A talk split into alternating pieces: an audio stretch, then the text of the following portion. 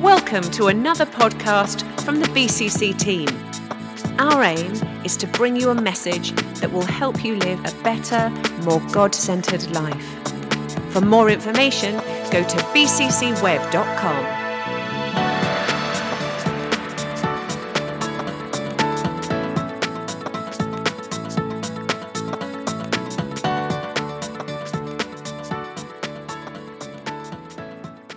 in our current series, uh, Synergy, the power of healthy relationships.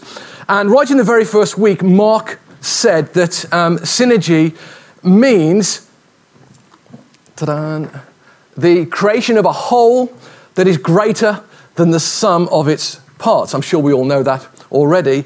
Um, the Bible, uh, referring to prayer and spiritual warfare, actually puts it something like this it says, one can put a 1,000 to flight, which is brilliant. But it says two can put 10,000 to flight. That's the power of synergy. You get more than the sum of the parts.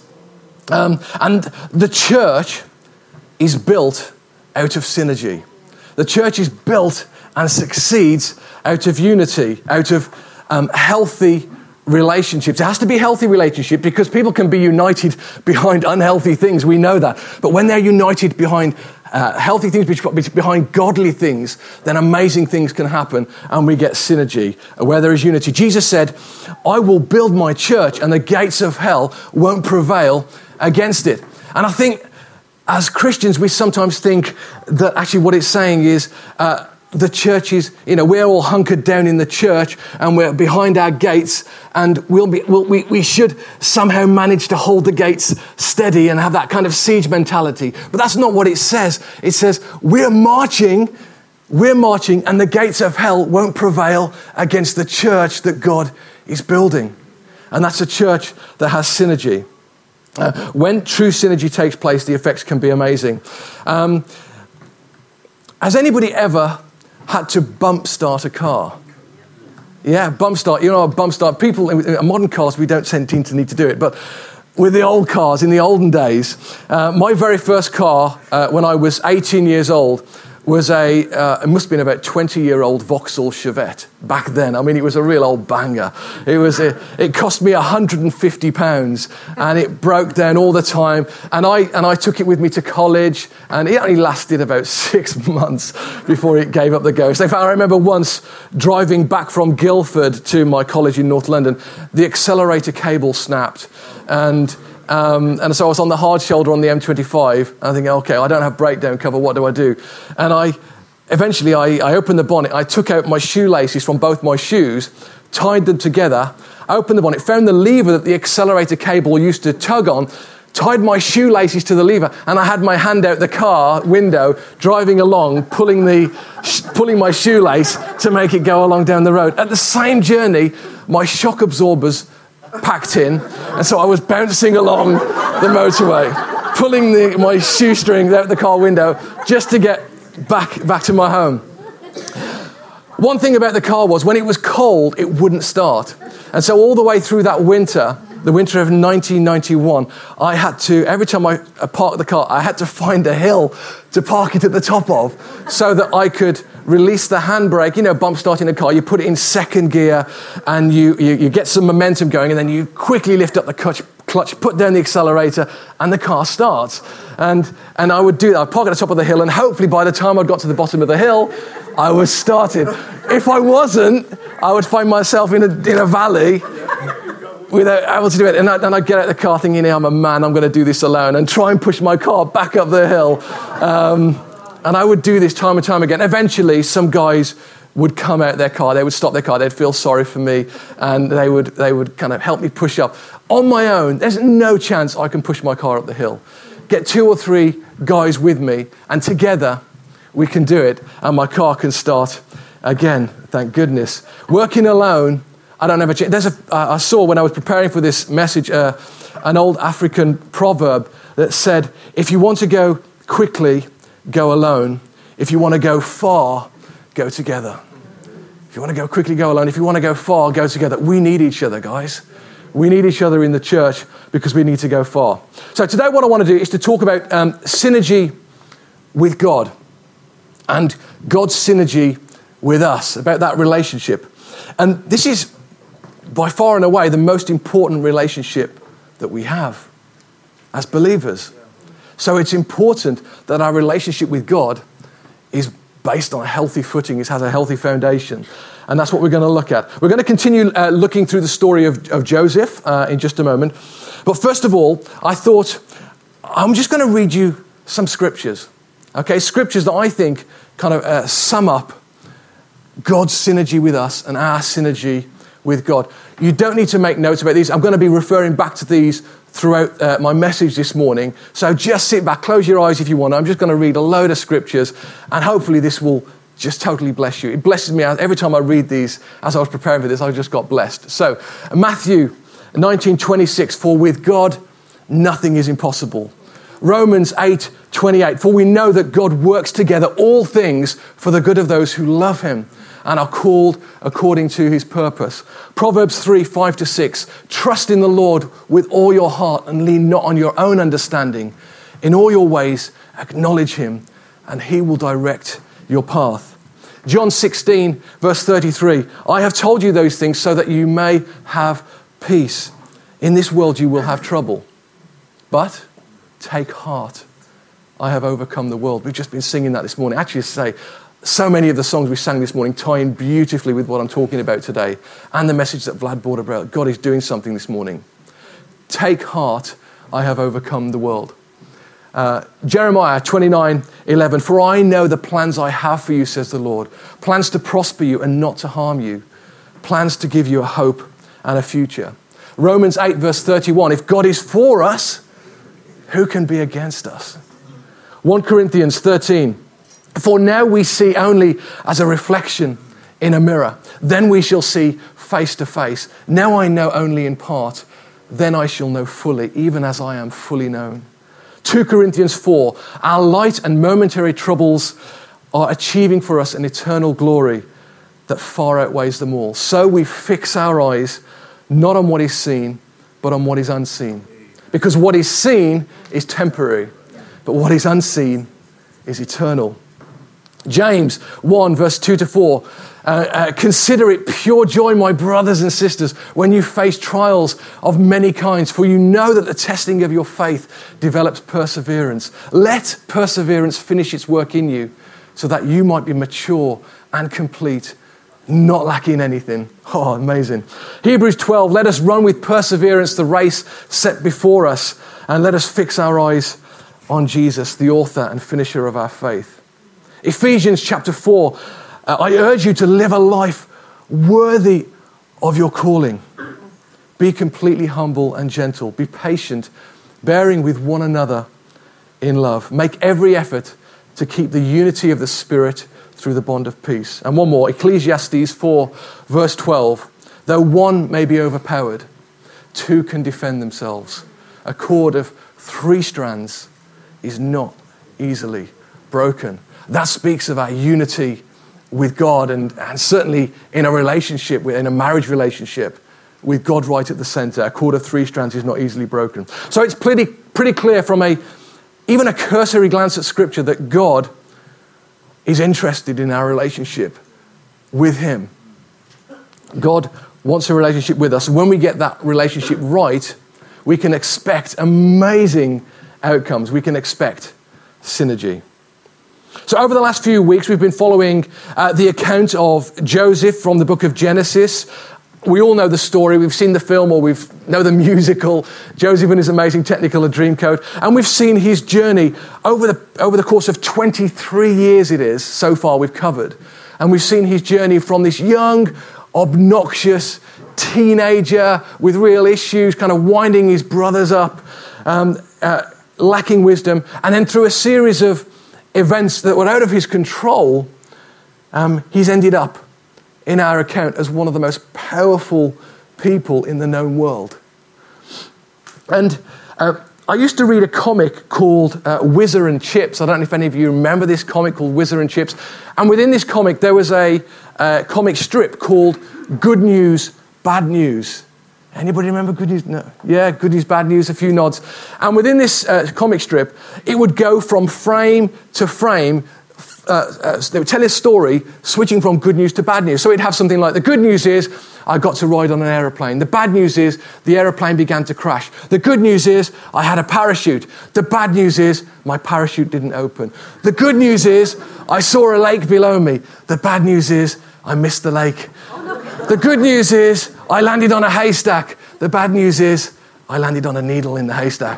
Yeah. And it kind of goes on like this. And, every week it would tell a different story in that way, going flip, flip, switching from good to bad news. And if you look at the story of Joseph, it's just like that.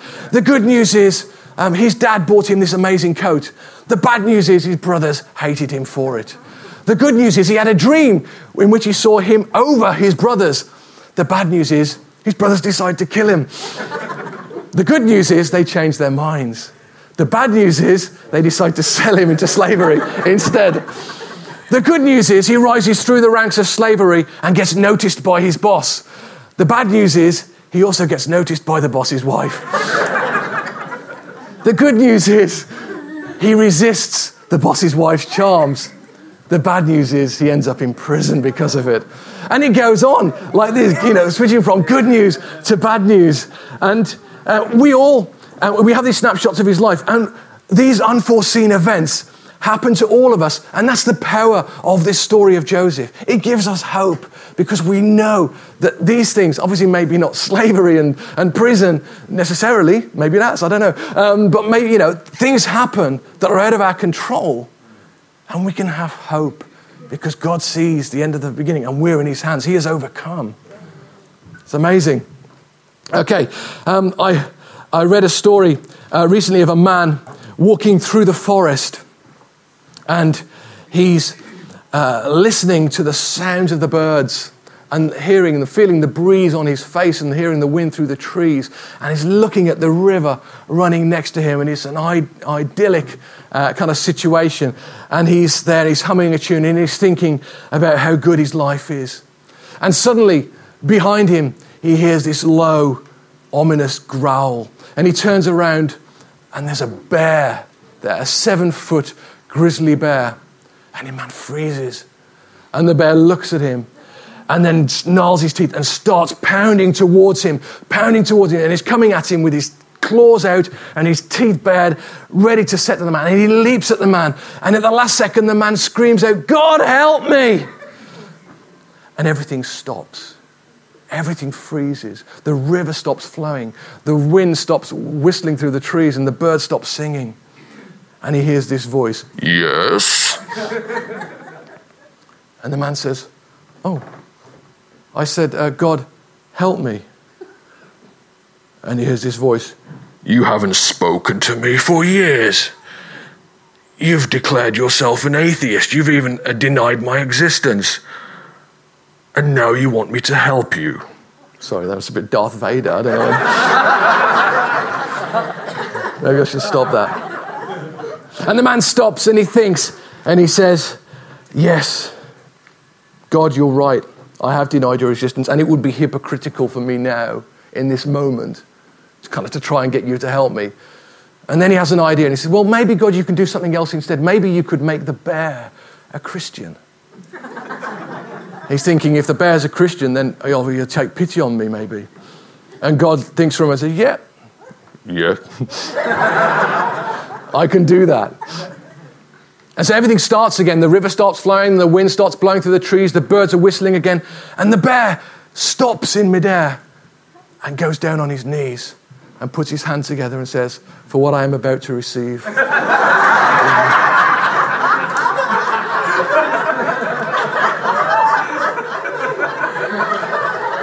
I like that one too.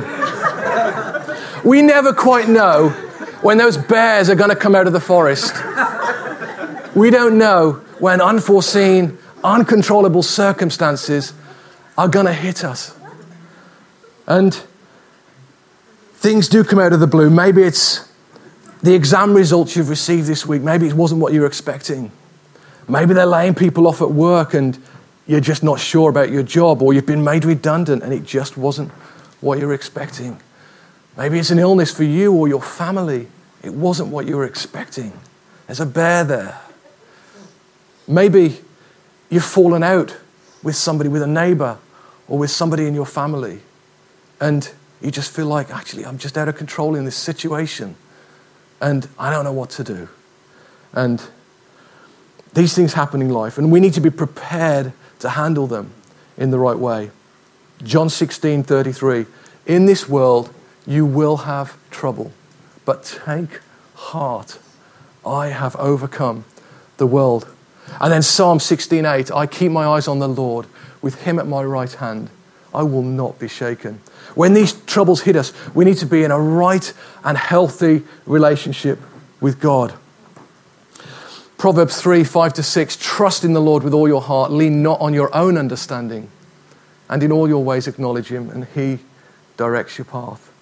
And we can learn so much from looking at Joseph's account. He was a master at rolling with those punches, at taking these seemingly negative circumstances of his life and spinning them round and seeing them turn into positives. And he did this right through to the end of his life because, because I think he had synergy with God. He had the right relationship with God. He kept the right perspective. And one of the last sentences that we read that Joseph uh, makes, we find at the end of the book of Genesis in chapter 50. We're not quite there yet in the account, but I'm just going to skip there uh, briefly. Um, the father Jacob has died, and the brothers think Joseph's now going to take vengeance on us. Joseph's now going to have, you know, he's been kind to us all these years, but now, but now dad's dead. He's now going to come down hard on us. And Joseph um, uh, uh, does something. And the brothers throw themselves at Joseph's feet again. And actually, I was looking at this, it's kind of really interesting. They, they actually bow down before him on five separate occasions. And that's about fulfilling the dream that Joseph had all those years ago. And I wonder if they, the brothers ever saw the irony that the path they took because of Joseph's dreams, you know, selling him into slavery, was the path that eventually made them fulfill the dreams. It's ironic. And anyway, so they come, they, they fall before Joseph and they're like, going, have mercy on us. And Joseph makes this tremendous statement. He says, Am I in the place of God? Am I in the place of God? And that's really the right question for all of us. In any circumstance, am I in the place of God? Whenever those bears come out of the forest, whenever those circumstances hit us that we didn't know about, am I in the place of God? And if if God is in control, if we acknowledge that God is in control, then what is my role in this circumstance? Is it my role to worry? Is it my role to get angry at life? Or to get angry at someone? Is it my role to try and get uh, vengeance or to hold on to hatred? Is it my role to try and control all the various outcomes? Or maybe you take it to the, the other extreme and you think, well, if God's in control, then it's my role to do nothing. I'm just going to sit here and wait for God to do what He's going to do. God's going to do it all. And we look at Joseph and we see actually he didn't take any of these, he didn't do any of these things. That's not the role that he took. He didn't let anger overwhelm him, and he also didn't sit around and wait for God to fulfill his prophetic dream. In every situation that Joseph found himself in, he used what God had given him. He acknowledged God as, as Lord, and he just got on with what God had given him to be doing, got on with the task in hand. And um, God can use any situation. So uh, Joseph says, Am I in the place of God? What you intended for harm, God intended for good. And in any situation, in any circumstance, God can switch it round for good. Romans 8:28 again. This was the very first scripture that Mark gave us on that first week. For we know that God works together all things for the good of those who love him and are called according to his purpose. And those two words together, works together, actually are the Greek word synergeo, from which we get our word synergy. God synergizes all things, good things and bad things, and turns them into good. Only God can do that. It may not look like it right now, but God's hand is on your life. God's hand is, hand is on our lives. And the truth is, we are not in the place of God. That is not our role. We can't see the end from the beginning. What we can do is use what God has given us, and we can see impossible situations turn around. For with God, nothing is impossible. And this is a great scripture. Um, but actually, I think we sometimes misquote this scripture. I think we sing it in, in bad ways sometimes. I think we think of it as for God, nothing is impossible. For God, you know, everything is possible for God. But actually, what, what Jesus says is with God, nothing is impossible. That little word there, with, is this word para or para, from which we get the word parallel. It kind of means alongside or beside or next to.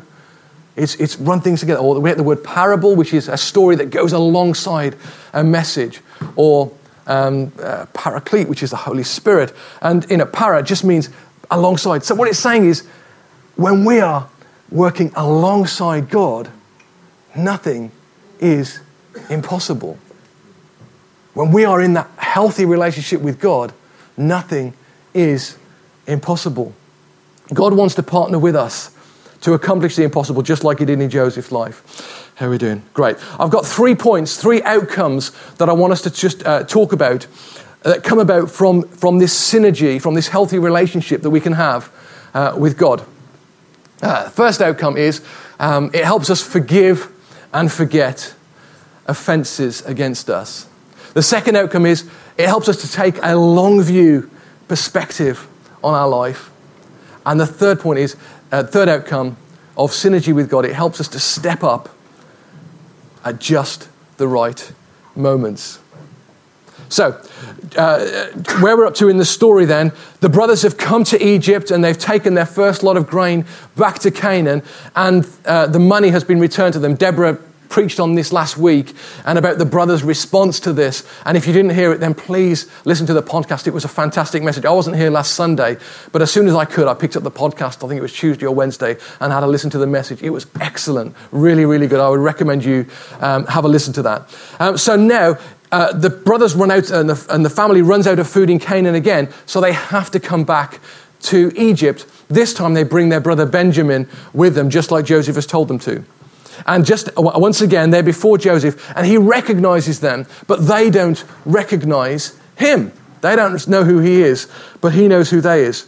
And whereas the brothers have carried this deed with them for 23 years, this deed that they did, Joseph has uh, learned to let it go. And he sees his brothers and he feels a huge swell of emotion. But the emotion isn't anger or need for revenge, the emotion is love. It's love. And we know he's let go of the offenses because in a previous chapter, this is like 10 years earlier, Joseph and his wife have given uh, birth to two children, two boys. And he names them Ephraim and Manasseh.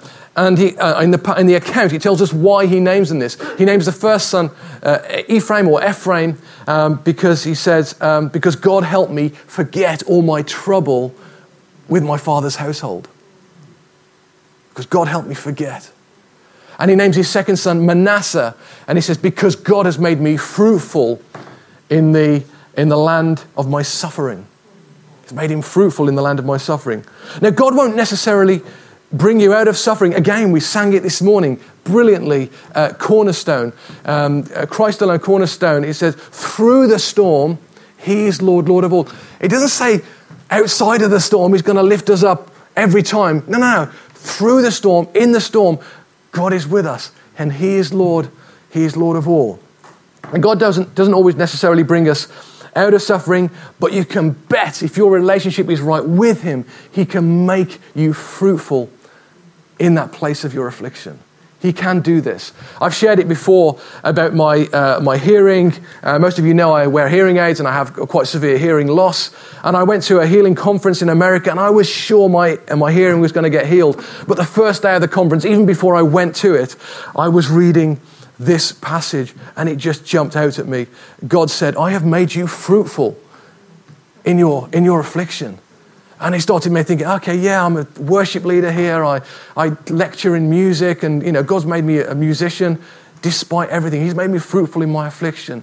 And that's a good place to come to, acknowledging that I'm not in the place of God. He will do what He will do, but through it all, He can make me fruitful, whatever happens. Uh, James 1, uh, verses 2 to 4 uh, says, Consider it pure joy, my brothers and sisters, when you face trials of many kinds, because you know that the testing of your faith develops perseverance. Let perseverance finish its work so that you may be mature and complete, lacking nothing. When we're facing trials, we can be absolutely assured that we are being made into something better. We're being matured, we're being made complete. And through it, uh, when we get to the end, we're going to be lacking nothing because He is in the place of God. Now, Deborah reminded us last week that uh, blood is thicker than water and the family relationships are so important. And we know that hurts and battles inside families are not unusual. Um, they, there's a saying, the people closest to you can hurt you the most. And that is so true in Joseph's case. Uh, uh, put your hand up if you have any brothers and sisters here. Okay, leave them up if you've never had an argument or a fight with your brother or sister. Wow. No.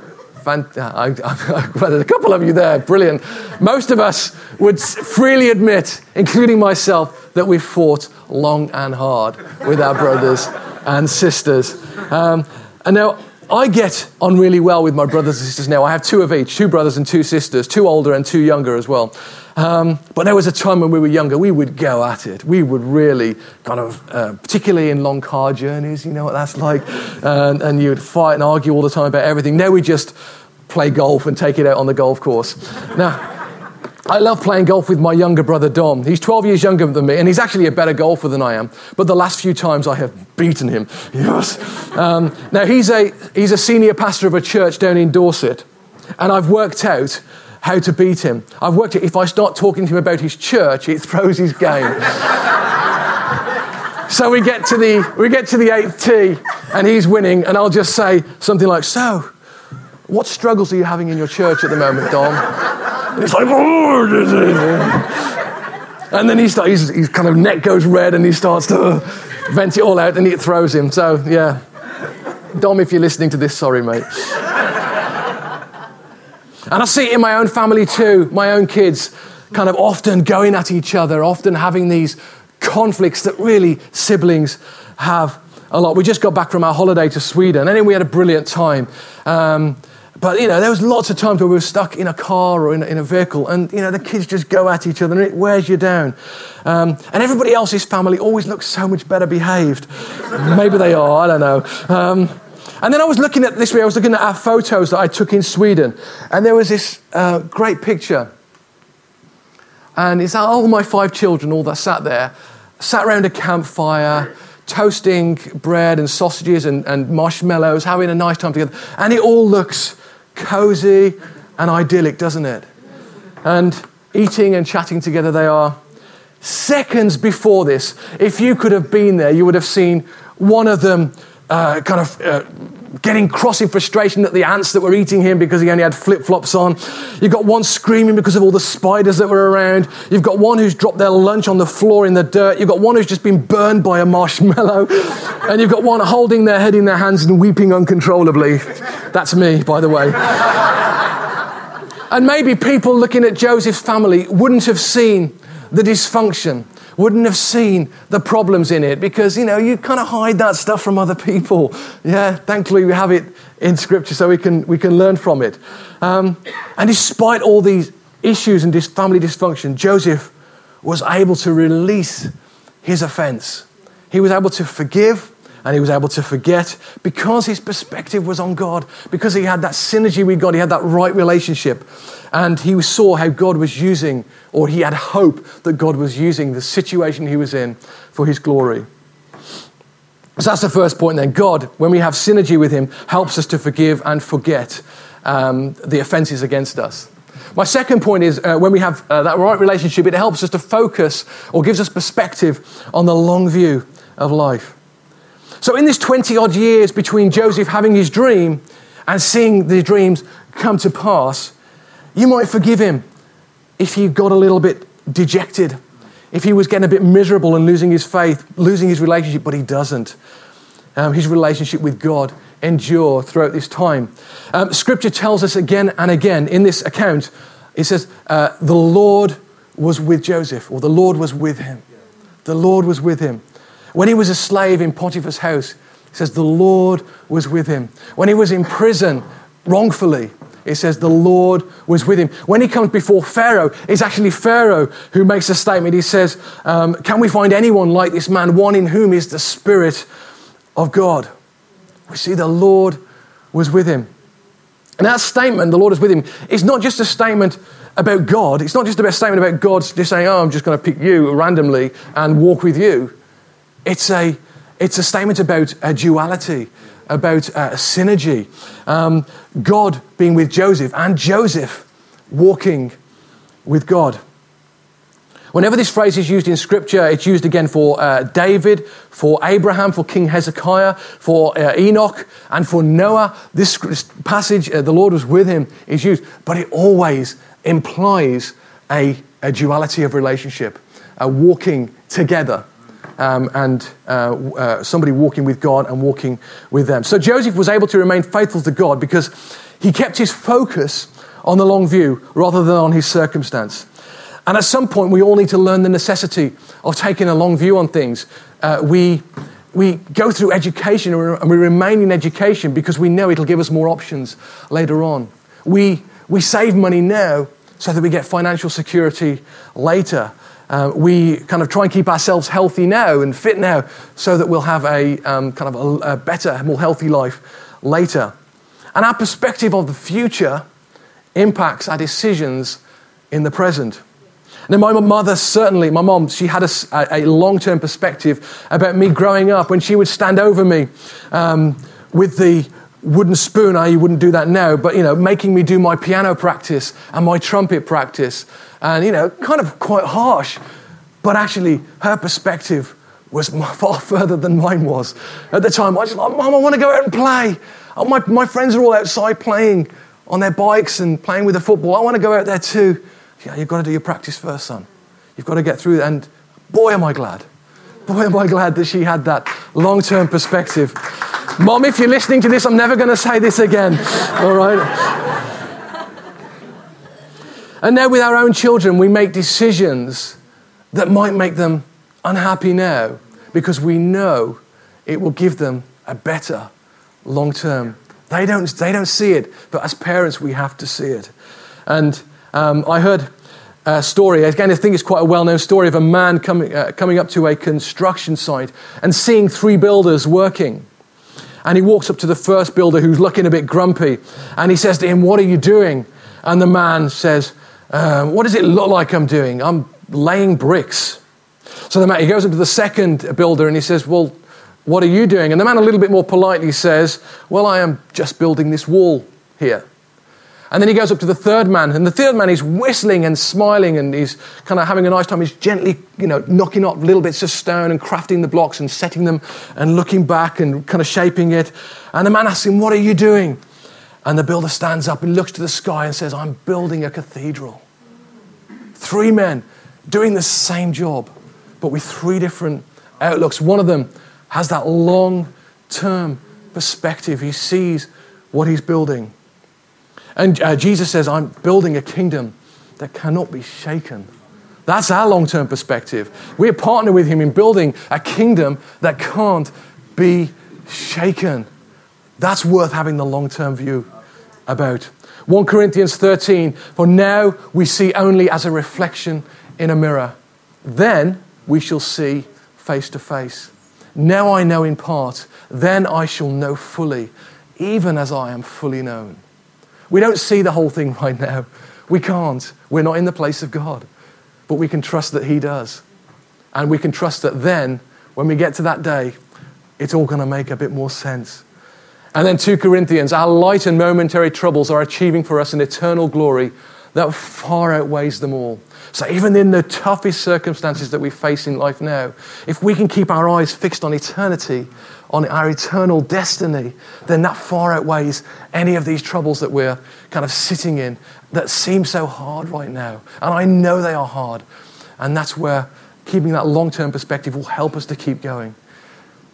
We keep our eyes fixed not on what is seen, but on what is unseen, because what is unseen is eternal.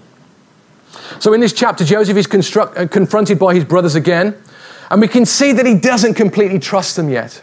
Okay, he's forgiven them of what they've done, but he needs to know that they have changed. He knows if I'm going to have a relationship with these guys, I got to know that they have changed from what they used to be all those years ago. And so he puts a little test uh, in front of them to see if they've been changed. Now, this must have been hard for Joseph. You can sense from the passage that he wants to reveal himself to them. He keeps having to leave the room to cry because he just wants to say, oh, I'm your brother, it's me. But he, he sees the long term. He knows if I get this right now, then we'll benefit this in years to come. So he comes up with this plan to give them grain, but take his, his favorite silver cup and he puts it in one of their sacks, in Benjamin's sack, in fact. And they all go off on their way um, uh, back to Canaan.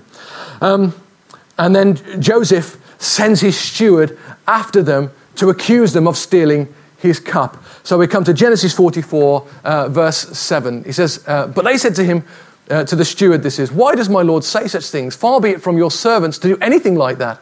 We even brought back to you from the land of Canaan the silver we found inside the mouths of our sacks. So why would we steal silver or gold from your master's house? If any of your servants is found to have it, he will die, and the rest of us will become my Lord's slaves. Very well, then, he said, let it be as you say. Whoever is found to have it will become my slave. The rest of you will be free from blame. And I just read this and I just found this so interesting. And I think this is a picture of, of the difference between how we see sin and how God sees our sin. We see it from the first perspective. Actually, sin, our sins deserve death. And we look at other people, oh, their sins are terrible. There needs to be judgment, there needs to be punishment for their sins because they've done the wrong thing. The wages of sin is death. Come on, God, strike them down. Whereas I think God sees it from this second perspective. He says, Whoever is found to have it will become my slave. The rest of you will be free from blame. And Joseph makes the same statement. He says, Only the man who was found to have the cup will become my slave. Only the man who's found to have the cup will pay the penalty. The rest of you go back to your father in peace. This is such a picture of Jesus. We know what the cup represents. Jesus himself said, Take this cup of suffering from me, referring to his death on the cross. And the Father says, Only the man who takes that cup is going to pay the penalty. The rest of you, come to your Father in peace. Come. You're free. You don't need to pay the price again. It's been paid. Only the one who took the cup is paying the price. What a beautiful picture of Jesus. What a type of Christ. 1500 to 2000 years before Jesus did what he did. Amazing. So, um, we know that the one who took the cup of suffering did it so we don't have to. 1 peter 2.24 says he himself talking about jesus bore our sins in his body on the cross so that we might die to sins and live for righteousness. Now we know that jesus when he was on the earth he kept in mind the long view uh, for his years. Um, he says for the joy set before him he endured the cross scorning its shame. For the joy set before him for that long-term perspective he was willing to go through the torment and the stuff that he went through. And we need to do the same. We need to keep our eyes fixed on the long term, on the long view, on our eternity. And this helps us face what we need to in the present. So we need to keep a long view, but we need to also uh, be ready to step up at just the right moment. This is my third and final point. And for this last point, we're going to move away from Joseph um, uh, now. And we know that Joseph when he came before uh, Pharaoh, when he was told that Pharaoh had a dream, he was ready to step up. He had made himself ready. He'd been waiting all these years, and now he was ready in that moment to come and uh, be the person that Pharaoh needed and that God had called him to be. But there's somebody else in the account who does the same thing. Um, and it's now uh, Judah's turn to step up in the story and become the person he's called to be. Now, up to this point in the story, Judah has been lumped with all the brothers. There is a, a in uh, one of the chapters, there is a, a, a, small reference to Judah, but again, he messes up a little bit in this other story too. But all the time, Judah is lumped with his brothers. But in this chapter, in chapter 44, suddenly Judah uh, steps uh, forward. And we know that Judah eventually becomes the one to carry on uh, the mantle, if you like. God has chosen him out of all the 12 brothers uh, to become uh, the, the uh, not the firstborn, but the one with all the blessing. Even though he wasn't the firstborn, he was fourth in line. Reuben was the firstborn. Even though he wasn't the one with power or, or, or um, authority, that was Joseph. God had called Judah. And I wonder if all this, all this account of Joseph, all this stuff that Joseph had come through, actually was really getting Judah to this moment where he has to make a choice. Judah now has to make a choice whether he's going to step into the calling that God has called him to and be the person that God has called him to. Because out of Judah, we're going to get King David and we're going to get Jesus. Okay, Judah's eventually going to become its own nation. Uh, and I think it all starts in this moment when Judah steps up. He steps to the plate and is ready uh, uh to, to uh, fulfill his calling. I'm not going to read all the verses, I'm just going to sum them up. So, Joseph has brought, they brought Benjamin back and he's accused Benjamin of stealing the cup. Um, uh, and he says that Benjamin's got to stay behind as the slave. Um, but Judah steps forward and starts to explain the situation with Jacob the father. And, and he explains with humility and with patience. And he finishes with this He says, So now, if this boy, if Benjamin isn't with us when I go back to um, your servant, my father, if my father, whose life is closely bound up with the boy's life, see that the boy isn't there, he's going to die. Your servants will bring the grey head of our father down to the grave in sorrow. Your servant guaranteed the boy's safety to my father. I said, If I do not bring him back to you, I will bear the blame before you, my father, all my life. Now then, oh, this is so beautiful. This is such a great, uh, a great piece of scripture here. Now then, please let your servant remain here as my Lord's slave in place of the boy, and let the boy return to his brothers. How can I go back to my father if the boy is not with me? No, do not let me see the misery that that would come on my father. Now, in the musical, Joseph and his amazing Technicolor Dreamcoat, maybe some of you know it, there's a song at this point. Uh, it's called the Benjamin Calypso. Is it, oh no, not he. How you can accuse him is a mystery. Save him, take me. Benjamin is straighter than the tall palm tree. Yeah, somebody's singing along. Thank you.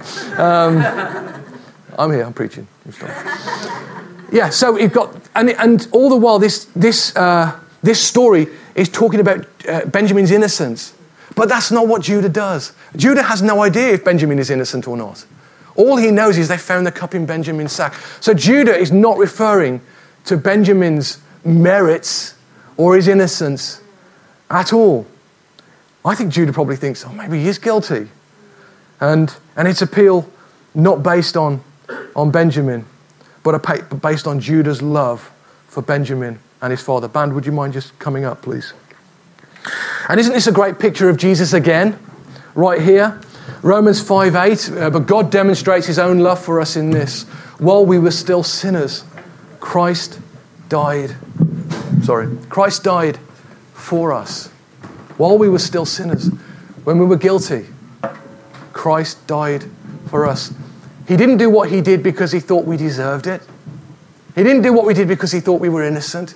He did it because he knew we were guilty. And he did it because he loved us and he loved his father. Just like uh, Judah did. This, the thing that compelled Judah was his love. And Joseph sees his love for his brother. He sees that there has been a change. This is a defining moment for Judah uh, in this account. And Judah steps up and decides to become the descendant and the type of Jesus who would come millennia later. When we are in synergy with God, when we're in that right and healthy relationship, opportunities are going to come. Opportunities are going to come, maybe when we don't expect them, and we need to be able to recognize them and be willing, which is the thing, willing to step up, even when it's uncomfortable, no matter how difficult they are. And this is our calling to step up, to step up. And that's for stepping up for you might mean I know, putting a relationship right with somebody that you know. It may mean, I don't know, just simply as getting, joining a team at church. It might mean you're sitting there maybe thinking that your marriage is not all it could be. Step up. Do the marriage course. Do the marriage course, guys. If you know your marriage isn't all it can be, come along, invest in it. It will change, I assure you it can get better. Change your perspective. Have a long term view. put things in place now that will make things better in the future. We can overcome because He is the overcomer, because He will overcome. Ephesians 4, finally. I urge you to live a life worthy of the calling you have received. Be completely humble and gentle. Be patient, bearing with one another in love. Make every effort to keep the unity of spirit through the bond of peace. Live a life worthy of your calling. You all have a calling. Live a life worthy of that. We're just going to sing that passage again all my troubles, all my tears. God, our hope, He has overcome. Thank you. Let's stand together.